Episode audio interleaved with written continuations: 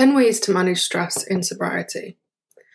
How can you handle stressful times in addiction recovery without picking up a drink or drug? One of the challenges of addiction recovery is finding new ways to cope when life gets hard.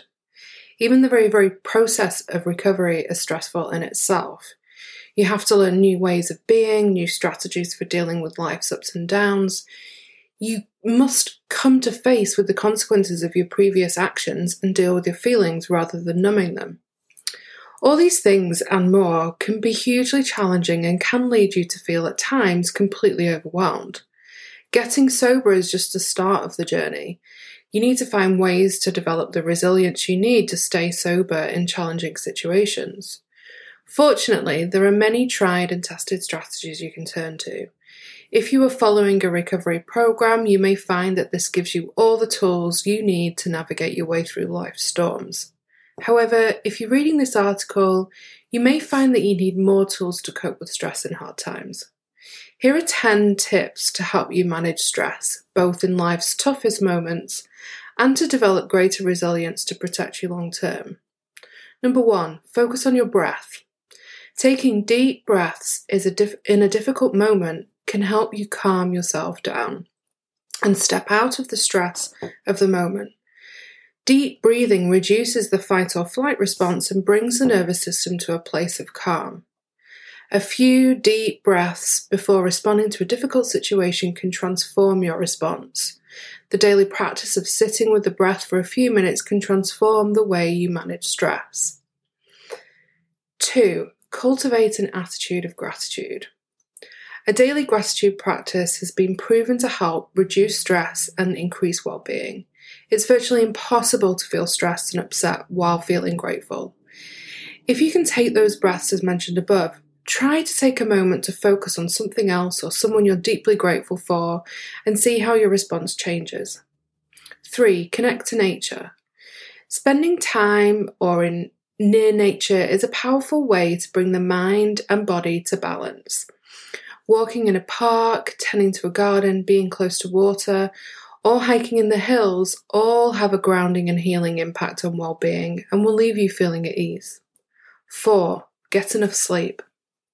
Sleep is absolutely vital for mental and physical well being. If you don't get enough sleep, life pretty much is harder to deal with, which can create a vicious stress insomnia cycle. This can be especially difficult in early recovery. So try to create a relaxing evening routine, reduce your caffeine intake later in the day, and step away from the screen before bedtime to give yourself the best chance of a good night's sleep. 5. Talk it out. Problems kept to yourself can grow into insurmountable disasters. Talking to someone about your worries can help beyond measure, allowing you to put things into perspective, figure out solutions, and know what and know that you're not alone. Whether at a meeting, over coffee with your close friends, in therapy, or with family, the benefits of sharing your worries with a caring confidant are immeasurable. 6. Prioritize your goals. Are you trying to do everything all at once? It can be tempting to think, now that you're sober, that you want to make up for lost time and try to do all of the things you missed out an inactive addiction. Be careful not to overburden yourself with projects and remember that your recovery and well-being is the most important project. Be realistic about what you can achieve also while prioritizing recovery. Number 7, let go of what you can't control. One of the ways we can create unnecessary stress in our lives is by clinging on to how things used to be or to the ideas we had for how things were meant to be. Recovery needs us to let go of the things that no longer work in our lives, but beyond that, developing the ability to let go of control of external events. Realizing your own behavior is the only thing you can take control of is hugely beneficial in managing stress. You can never control what's happening on the outside, but you can control how you deal with it and make choices for that help you to move forward. 8. Reflect on and celebrate your success. It can be easy but demoralizing to look at the path ahead and see how far you need to go in life. We don't even know what is on that path towards the future, but you can always look back and see how far you've come. If you're feeling demoralized and anxious in recovery, look at how much progress you've made and how much you've grown. This always helps to put life's difficult difficulties into perspective and shows you just how much you can win at life. 9. Exercise. Exercise is a powerful stress buster and mood booster.